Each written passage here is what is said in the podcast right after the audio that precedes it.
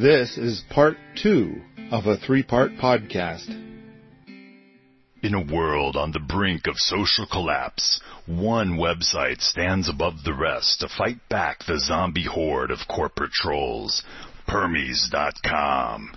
Take back control of your destiny and protect your loved ones from the toxic gick coming at you from all directions.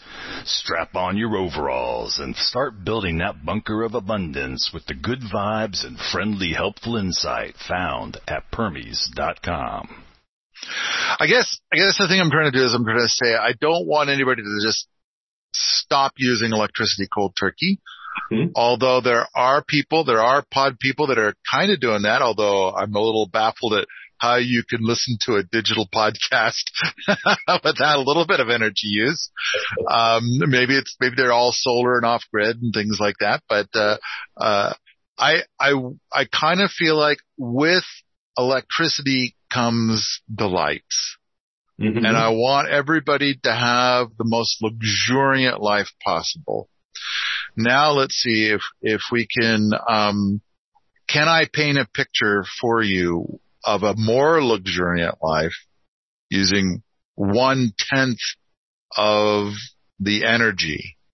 And I'm going to use the word energy instead of electricity because of course natural gas is part of that. Yes. Uh, and it could be other forms of energy like petroleum, uh, uh, et cetera, et cetera, et cetera. So I, what I'm trying to do is I'm trying to say, can we can we paint a picture? Can we, you know, of, of something that might be, and it's, I'm not saying, you know, leap and, and, and do it all at once. It's more like, you know, if you can get closer to five, five or 10%, I think, I think that people find it to be very soul building while adding a lot of luxury. And it's a, it is a flavor of luxury and, and I think that the biophilic component that you're talking about for heat is fascinating. It is, it's like if you just have the thermostat, it's not exactly soul draining, but when you do wood because you want to not use that,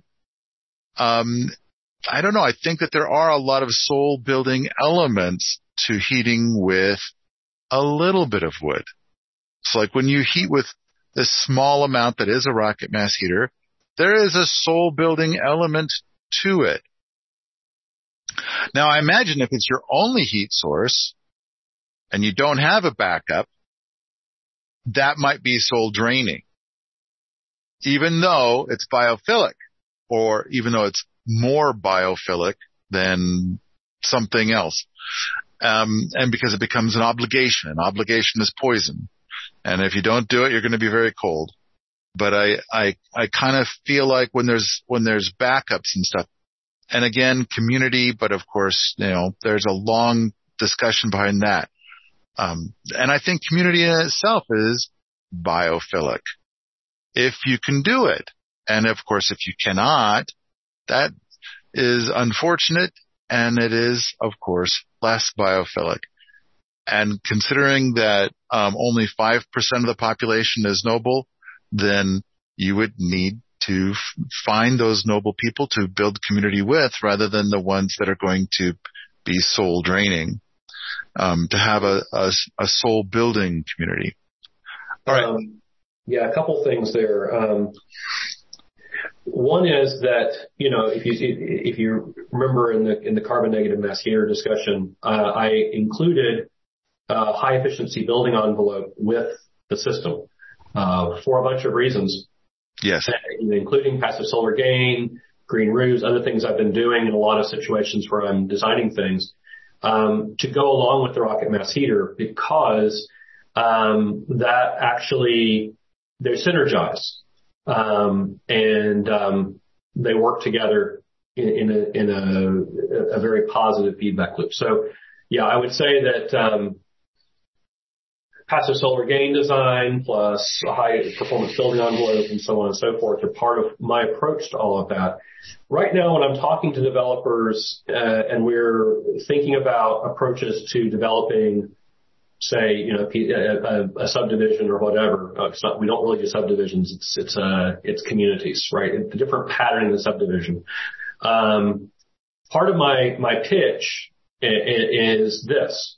It's, um, we want to design the entire patterning of land use, building, all of it such that um, we are using at least 80% less uh, energy per person than the average consumption that we see in the United States per, per capita today.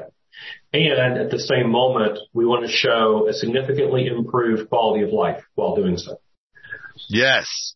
Okay. Yeah. Now, people are like, well, how can you do that? And well, there's a lot of reasons. I would I would just say as a, as a small side note that um, the way that our um, land use and energy consumption and so forth is patterned today is incredibly inefficient, and um, it uh, also has a tendency to be very anti-biophilic.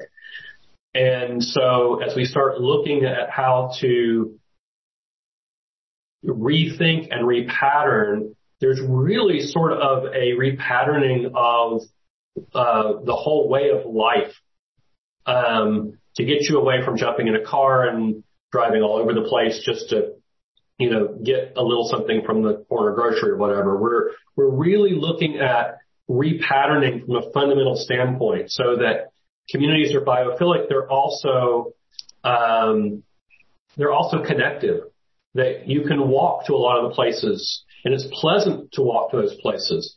And when you do so, you have all of these beautiful, um, uh, you just uh, casual interactions with people that you know um, that are that just happen because you're out and walking around and and going down to the corner store or whatever. That what we want to see is when we pattern communities today that is I keep on telling developers, my, our goal is to pattern it such that you have a beautiful biophilic place in which you live, you walk out your door, you turn left, and in less than a five minute walk, you're in the middle of a vibrant community space in which there is, there are people with whom to interact. There are, you know, places to buy many of the things that you need for your daily life. But on the other hand, if you turn the other way and walk the other way, that within five minutes, you're in a beautiful wild space. Um, you know, that you can, uh, have, um, a, a, meaningful interaction with a, a very nat- natural world. Um, and that, um, by patterning properly, uh, I've, I've, been showing how we could do things like taking a, a almost 20 square mile footprint of land that I'm working on right now and say, we can put the same number of people on that land footprint that you would get if you turn it all into suburban sprawl. We can put the same number of people on that in only 20 to 25% of the land footprint and um, grow half or more of their food on the footprint and keep more than 50% of the land in wild spaces and pattern it such that we meet all the things that I just mentioned. 80% less energy use, um, vibrant community space because people need to live in a certain amount of density in order for vibrant community to happen and for um, local shops to be viable, right? Um, if you have a certain density of people within a short walking radius of, of shops, then they become uh, vibrant community centers as well. Um, and so uh, what I'm, I'm basically saying is when we think about it this way and we come at it from this direction, we can have this 80, 90% less consumption while at the same time actually creating spaces that have improved quality of life.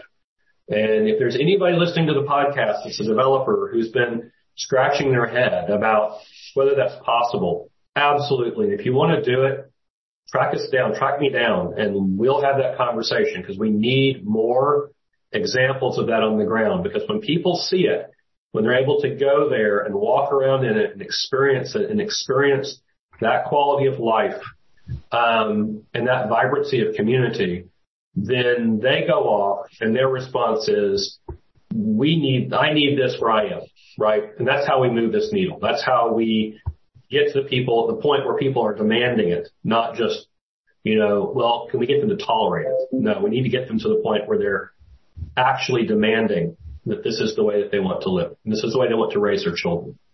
I, I agree. I agree. Uh, uh, and I feel like I, I bump up against that barrier all the time and, uh, and, and people use it as, as like with rocket mass heaters. Oh, the, the government won't go for it. And it's like, who do you think votes for them? Right. Uh, isn't it you? Um, plus the other thing is, is that, uh, when there is demand, then, then it turns out that those same people want it too. But if you shut it down before you even try it or even try to understand it, like, like I'm going to say rocket mass heater and, and then it's like, you know, shut it down, shut it down, shut it down, shut it down, shut it down. Mm-hmm. Um, now it, it, it won't ever get to be where people demand it because, you know, and, and it's like, no, they, they will, they, they're totally going to facilitate it and bring it in and embrace it.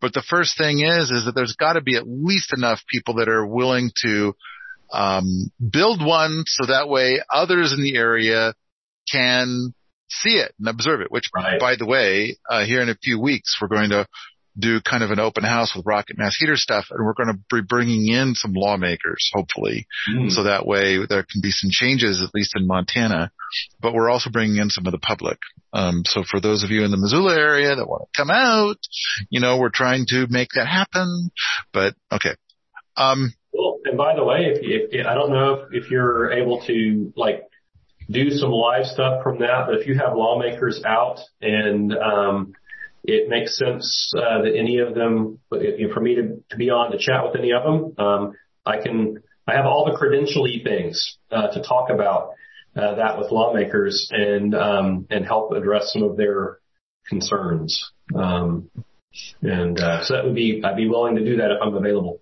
I I I think that that's uh, I'll put maybe sauce on that. Yep. Um, the thing is, is that just getting it to the point where the where where you know uh, we can do this is going to already be an enormous amount of work.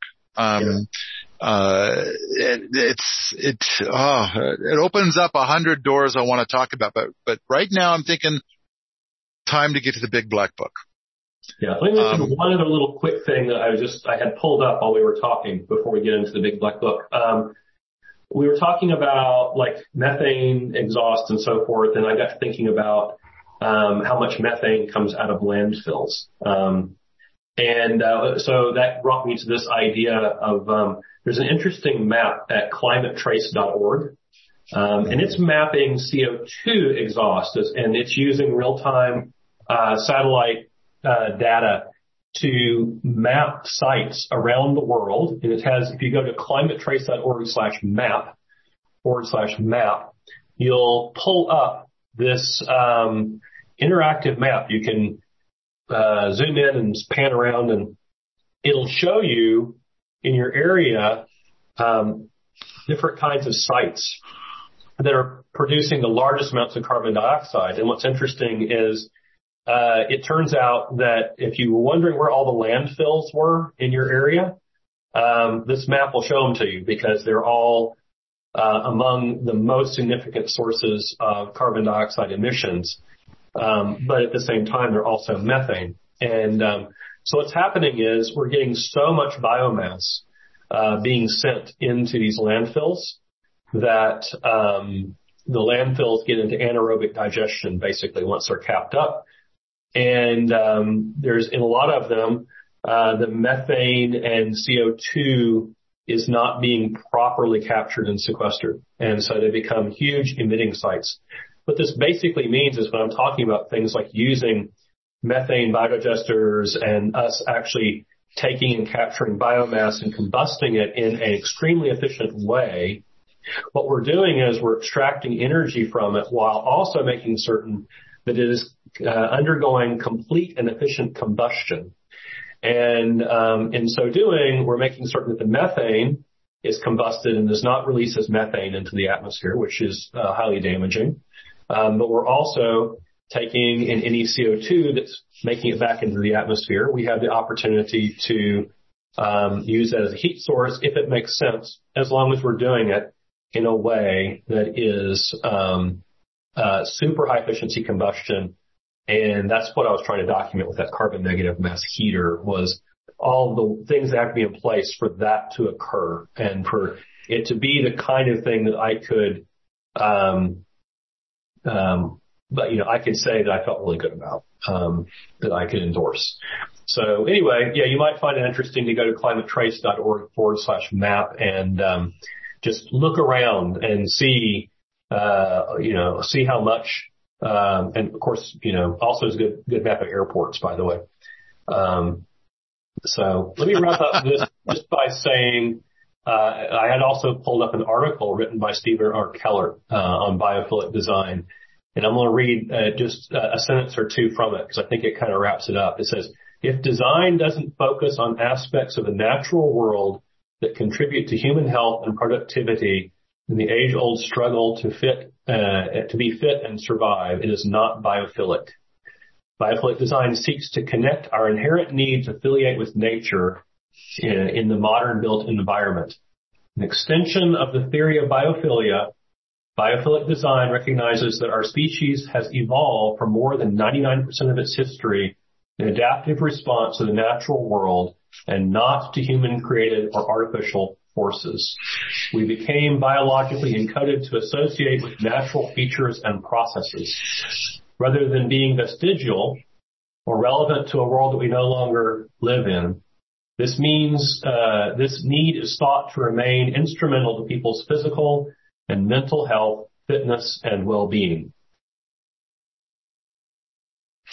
So uh, when it, I there's there's you know we keep doing this, and so then you say a bunch of things. Now I want to reply to a bunch of things. Um, I, I want to say that, because of course you do a lot of work with living building challenge buildings. Yes. And, uh, um, and so of course a big part of that is, is to have a biodigester, so you get your biogas. And, uh, so then all of the, this, this organic material comes to the biodigester and then you operate it in such a way that you get the biogas. There's ways that are a little bit more passive to get the biogas, but, but setting all of that aside. I, I do need to interject real quickly.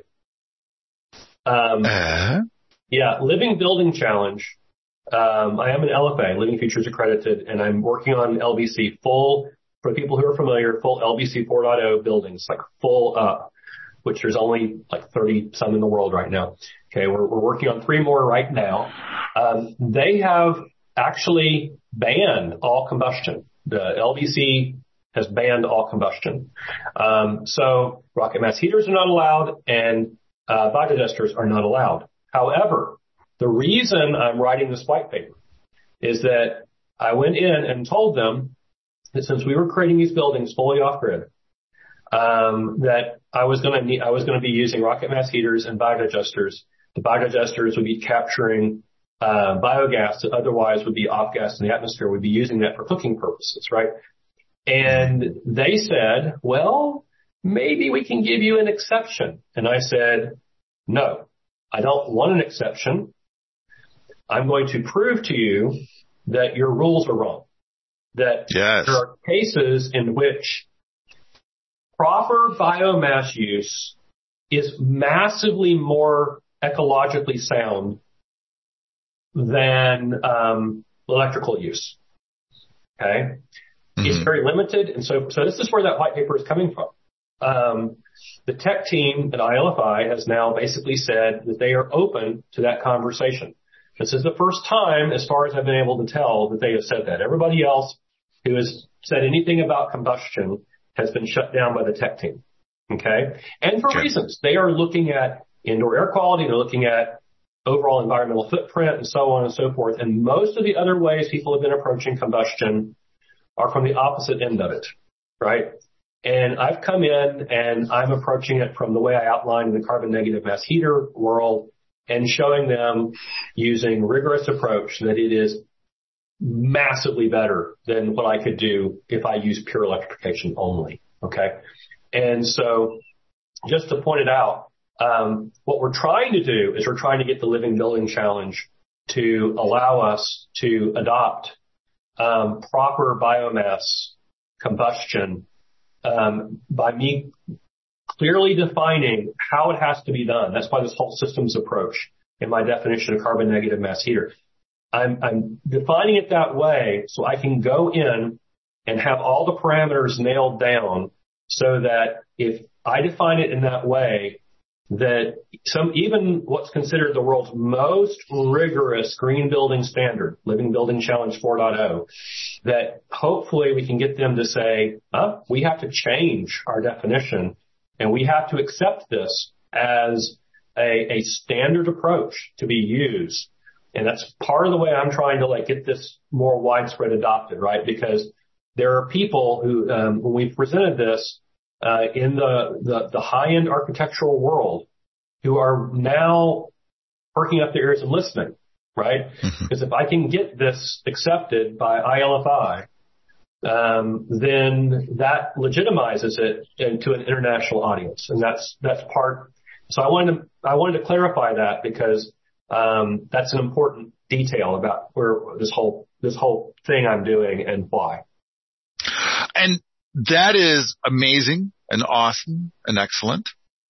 Um, it is living buildings are uh, urban, and uh, um, I uh, so so of course you know it's it is a fascinating thing, and when it is done well, it's something that we can all look at and appreciate and and build understanding of what we are attempting to achieve.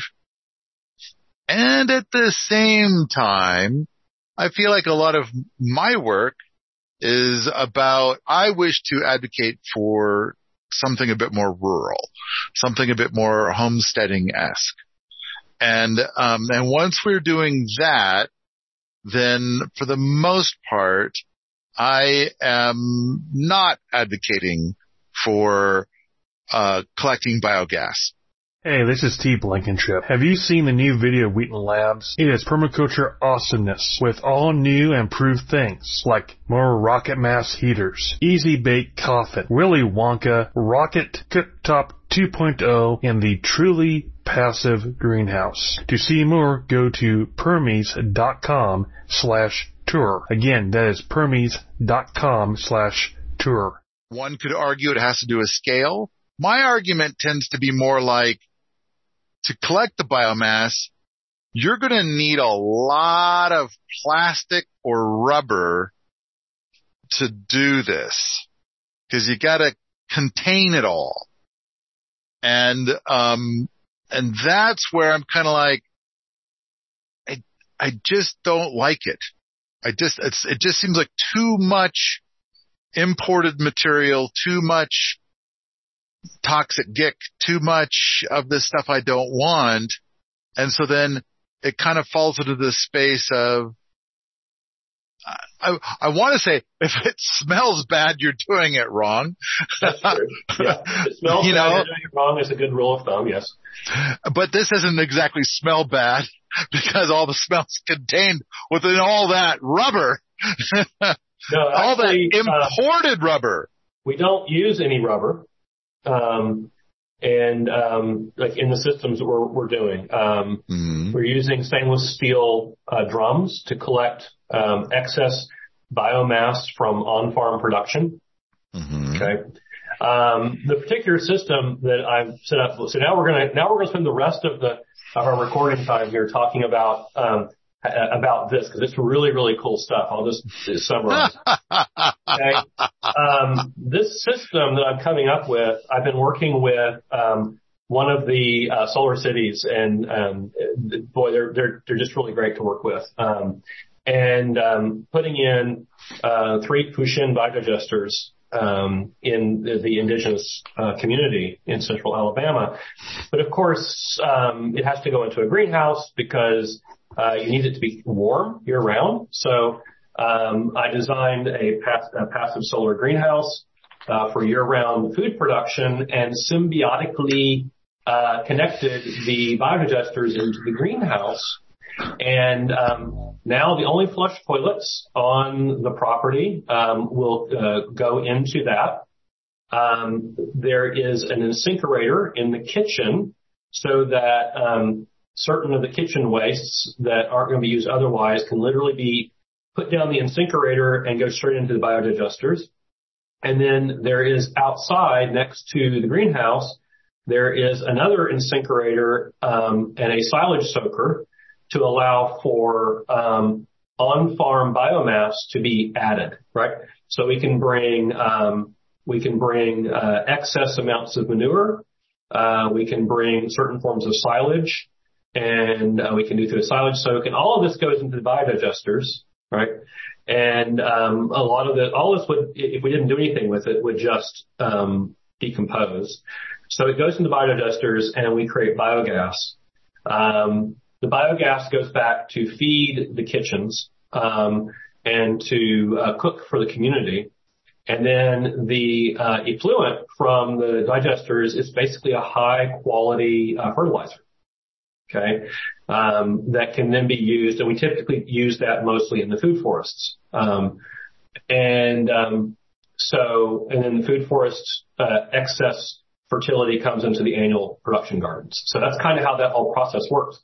But um, so it's a very close cycle. All this is happening within about a 200 foot radius. Uh, the kitchen building and the greenhouse and the biodigesters, and then the gas coming back out and going back to the kitchen. Um, and um, so all of the the farm waste products, uh, they they don't want to use plastic at all. So uh, things like um, stainless steel um, is used in collection of excess silage and so forth. And that's kind of how we're doing that sort of thing. Um, and um, so, yeah, it can be done that way. I know that um, the one part you wouldn't like, Paul, is that yes, we are using some concrete um, in the uh, biodigesters, but um, we are getting uh, more and more to the point of using um, uh, concrete with carbon cure, so it's carbon neutral, and there's some other things that we're doing to get the footprint of the concrete down to more and more uh, small. Um, not perfect, but we're definitely working to get it as low as possible. So, in order to be able to harvest the biogas, everything has to be airtight. And, um, uh, and then of course, uh, once it's airtight, then you need to have a, a, a, basically airtight plumbing to go to a point that's going to be able to, um, receive, uh, gases under a pressure that is higher than atmospheric pressure. So, um, quarter psi, quarter psi. Distribution we're doing at about six psi, and then uh, distribution inside the transmission from, uh, we're pumping it up um, for storage at about 6 psi, and then we're distributing it, and then uh, steps down to a quarter psi when going to the building. Okay. There's there's a certain amount of tech there. Now, I I want to get bitchy and whiny about plastics and rubbers, but clearly you're not using those. You're using as little as possible, and we're trying to get out of them completely. Right. And, and, uh, as much as I want to be snarky about that, um, I, I cannot be because the, the equivalent that we use, of course, is the willow feeder. Mm-hmm. Now, of course, we, for all of our, um, for, for, so many of other things, we just do Ruth Stout style composting and we try to get that material to be locked up in our soils as much as possible, um, instead of having it go up into the atmosphere and you're trying to capture it before it goes up into the atmosphere. Right. And so, um, but when we use our willow feeder systems, we are currently using plastic bins mm-hmm. to, to, carry it around. We're using these plastic cans, which we're like, you know, we want to get away from that, but so far we have not found the way in which we're comfortable doing that. And, and we've got some ideas and stuff like that, but we haven't, we haven't gotten there yet. But it's kind of like, uh, I think, you know, much like what you're doing, where you're saying like you're, a, you, you've got, uh, cement shame, as you should. Uh, the, it's like we were trying to find ways away from it. We're trying to use cements that are like less of a problem and have less of these issues. And of course, one of the things I'm thinking is, is like, have you tried making your own cement? I mean, you're going to have a lot of wood ash there. You've got some opportunities to, to try mm-hmm. some things. Um, and, uh, uh, but I think that what we're going to do is to say something like, we're going to get better. And then, um, now that we're better, it's like you have to have version four in order to be able to even talk about version five. Absolutely. Yeah. And, and then what happens is, is when you have version four, it's easy to have a parade of dumb fucks line up and point at it and say, but you didn't make it version five. What a bunch of fucking idiots. And it's kind of like, where is your version five, let alone version four or version three or version two? And, and this parade of dumb fucks, of course, have done zero in this space. But now that you have version four actually doing it, whereas nobody's fucking done it before ever, then the dumb fucks line up and start complaining about how it should have been a, ver- you know, blah, blah, blah, which would be version five. And it's like, man, it's so hard. It's, in fact, I'm going to go so far as to say like, I'm, I want to, I'm going to utter a phrase which is not true. It is impossible to talk about version five until version four exists. It's not true, but there's a lot of truth to it. Yeah. Well, you don't know enough to talk intelligently about version five until version four is complete. I think, I think that when you're trying to talk to people about it, you get caught up in so many little bickery details that it's like, it's, it's virtually impossible to talk about. And yeah. so you, you, you've gotta have version four exist. So that way you can talk about versions five. So, and, um, and in, and in fact, if version four doesn't exist and you are talking about version five, you always end up with version two. Always. Yeah. And so, uh, we had, uh, we, we had this, um, uh, um, rocket kiln here and it was not a very good rocket kiln. And, and, but it was, it was beautiful. It was very pretty. Um, and, um, it was placed in a poor spot and it was used very rarely. And, um, uh, and, it, and basically we needed the real estate and, and people kept insisting that we needed to, to, to rip it out and we'll replace it with a better rocket kiln. But of course, I imagine without you even knowing the details, you know the details. You, you do not know what actually happened.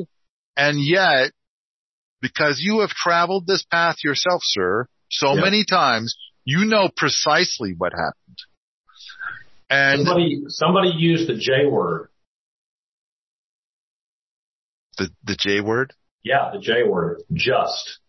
This is this is one of my hard rules of thumb, and I think all you understand it. Which is, anytime an engineer or software person or whatever uses the word "just" in a meeting, I call an immediate stop to the meeting and figure out what went wrong.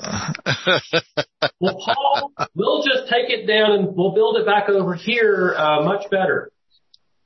Paul, we'll just do yeah. this. Just do that, right? And it's like if you take away version one, yep. and it's gone, all in the name of building the better version two, right? You are doomed to yep. building another version one. Yes. You're doomed. You can't do it. You cannot build version two when version one no longer exists. You just can't. It's, it's like the great thing is, is version one is there, then we could talk about a version two. We could look at version one and talk about how it sucks and therefore make version two. Um, now it is possible for the person that is about to tear down version one, it's possible that if that person does it authentically, actually does it immediately, like they tear out version one and they build version two because they, they can see the problems, document the problems, have a hundred conversations about those problems. Now version two will be better. And as long as they do it like a week later or a day later or an hour later, that will actually, they can actually make a version two and version one doesn't exist. But, when you rip out version one and you don't do it immediately, then um, later when you try to talk about version two, no one can comprehend version two. The conversation you're having is about Martians and spacemen and perpetual motion machines and um, all these cra- all these things that are impossible. And and it's like uh, um, so you always end up with a version one again. Okay. So one of the things that that yeah, I, I was gonna observe earlier, we're talking about people and and coming in and looking at your version four and complaining about it is uh, a good friend of mine who is another engineer, uh, Michael, uh, always says, uh, "Don't let the perfect be the enemy of the good." Right. And um, so anytime somebody starts pulling that, I'll go, "You're absolutely right, but we're not letting the perfect be the enemy of the good." And if you really want to see all the things you're talking about, then um, you got you got two options: sign up or shut up. Yeah. Okay. Yeah. I. If you want to help. Think, we we're, well, love to have you, but if you're just here to complain, then we we do not we do not entertain uh, what you have to say. So, I think permaculture is about developing a more symbiotic relationship with nature. Yep. And that that uh, inappropriate bitching, mm-hmm. if you will, or maybe it's even appropriate. I think that is a massive part of human nature. Yep.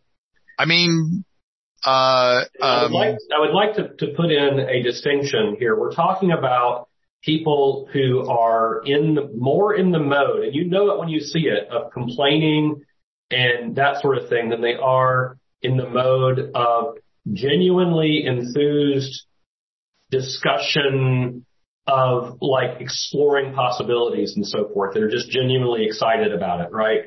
And that there's room for that. Absolutely. You know, it's like, yes, these, these are, we can have those discussions about what we would love to do in the future and so forth. But there's a whole yes. different energy of like, well, why, Paul, why didn't you do this? And you know, oh, that's just no good. And yeah. Yeah. See, there it is. Yeah. I guess what I'm, what I, what I wish to request for all the pod people that are listening to this. Yeah. Is that when you see something, cause like you, you're describing this uh, way of collecting biogas and yeah. I'm being bitchy about it. And at the same time, I'm realizing I don't really have a leg to stand on because I haven't been able to get to plastic free yet either.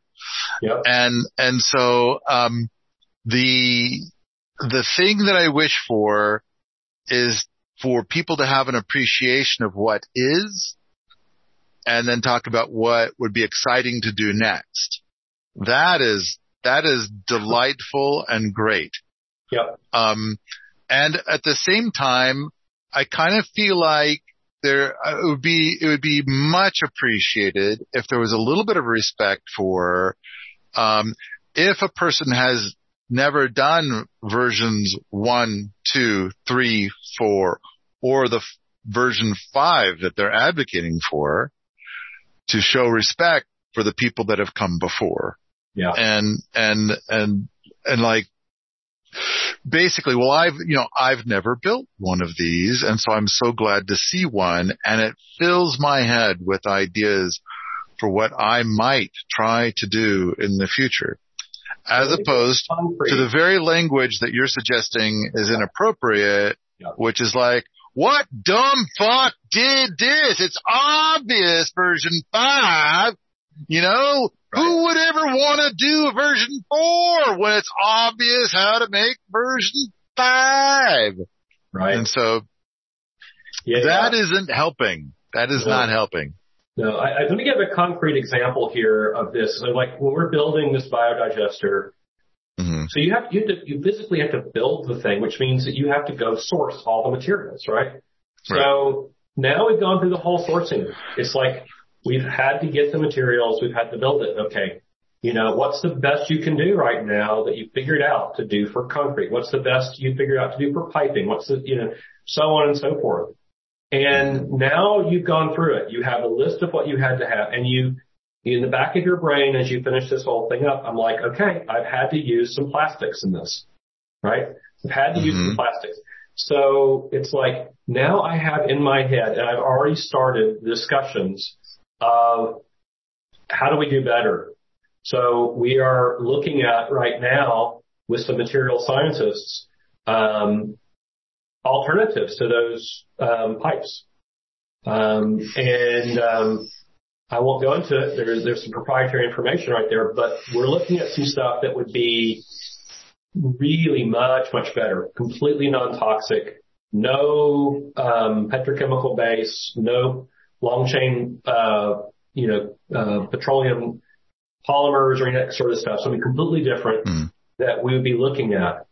And now um, we basically have a basis for that conversation. We're like, we want to use you, you know, what your technology is, is, is trying to provide. We're wanting to use it in this case. Here's our use case. We work together?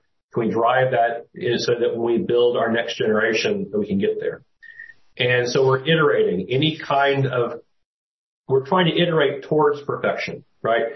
Right. We not let the perfect be the enemy of the good. What we're going to do is we're going to iterate towards hmm. um, a more ideal outcome because that is practically the way you get there. That is, in the real world, that's how you achieve a thing. And I want to put in a brief little plug for what I think the the high value of Wheaton Labs is and can be, which is um, if you're, if you know, again, if, if you're in the professional design side of things and you're listening to the podcast, what Wheaton Labs you can think of as doing is um, proof of concepts and alpha testing, right?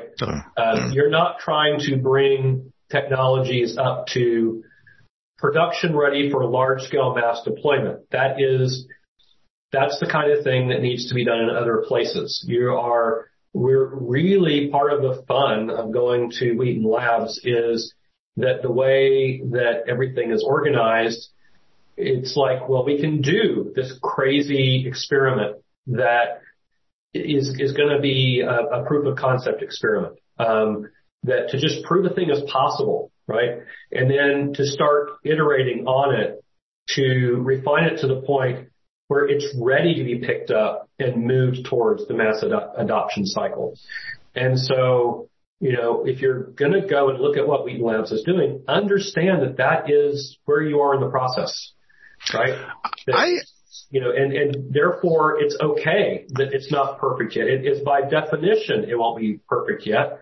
By definition, it is an early, it's an early development. And, um, you know, not, not to, to, to say that there aren't some things there that are like beautifully done and really amazing. It's just that you're not, um, you're not really thinking about like, okay, um, like the Liberator rocket mass heater is, how do we take and like commercialize that so it can go to a million houses easily? Right. I, um, I wanna, I wanna come back to the word biophilic. Yep. And um, a garden is probably the ultimate in biophilia. Yes.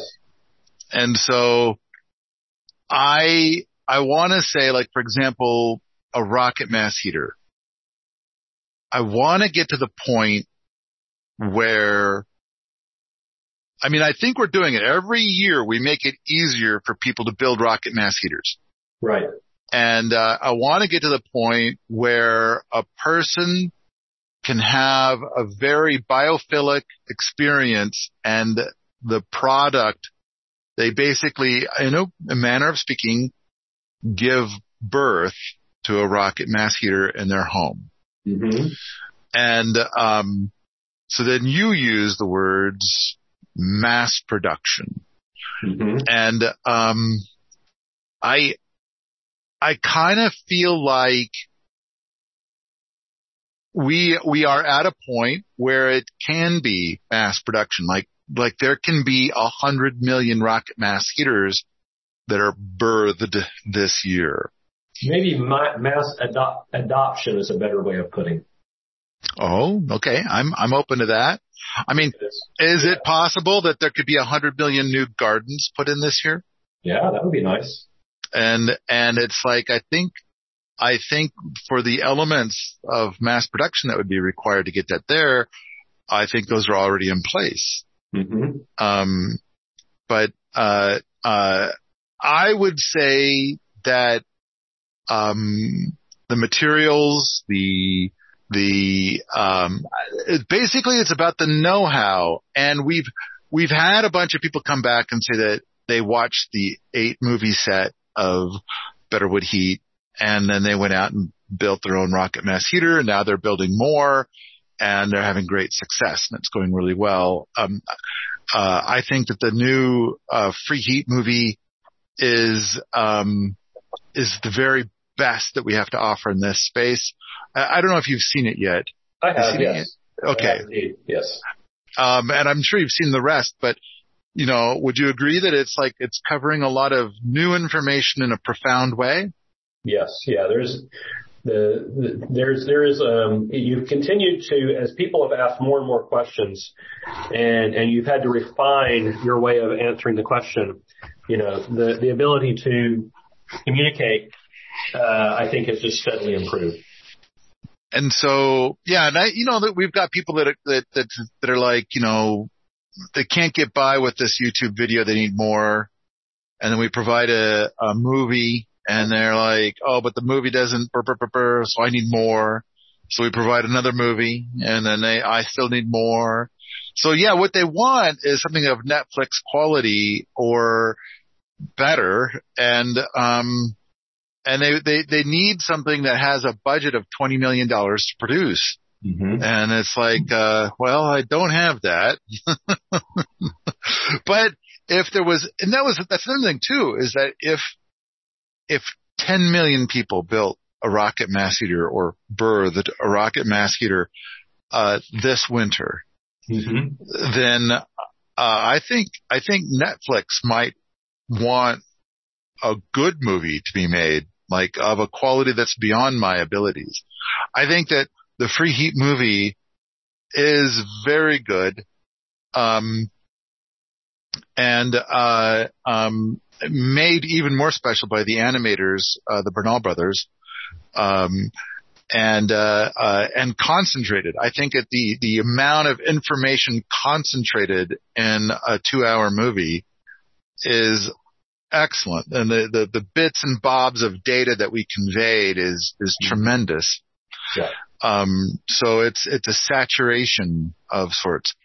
But, I um, think that it's it's it, when you start teaching, it's um, and trying to communicate technical information, you you really start to learn quickly how um, advantageous it is to have the ability to have really nice animations to put things across because people connect with that, and it's a great way of communicating. But boy, that takes it. You know, it's it's a that's a resource intensive thing to produce. You know, high quality animations. Um, so the fact that you have the Bernal brothers and you're able to do, you know, animations that communicate well, I think has upped the game quite a bit. This podcast is continued in part three.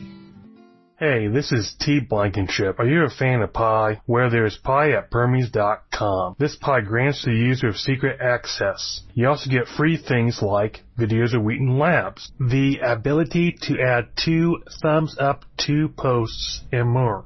To get Pi, go to Permies.com forward slash Pi to get the inside scoop of what Pi can do for you. Again, that is Permies.com forward slash Pi.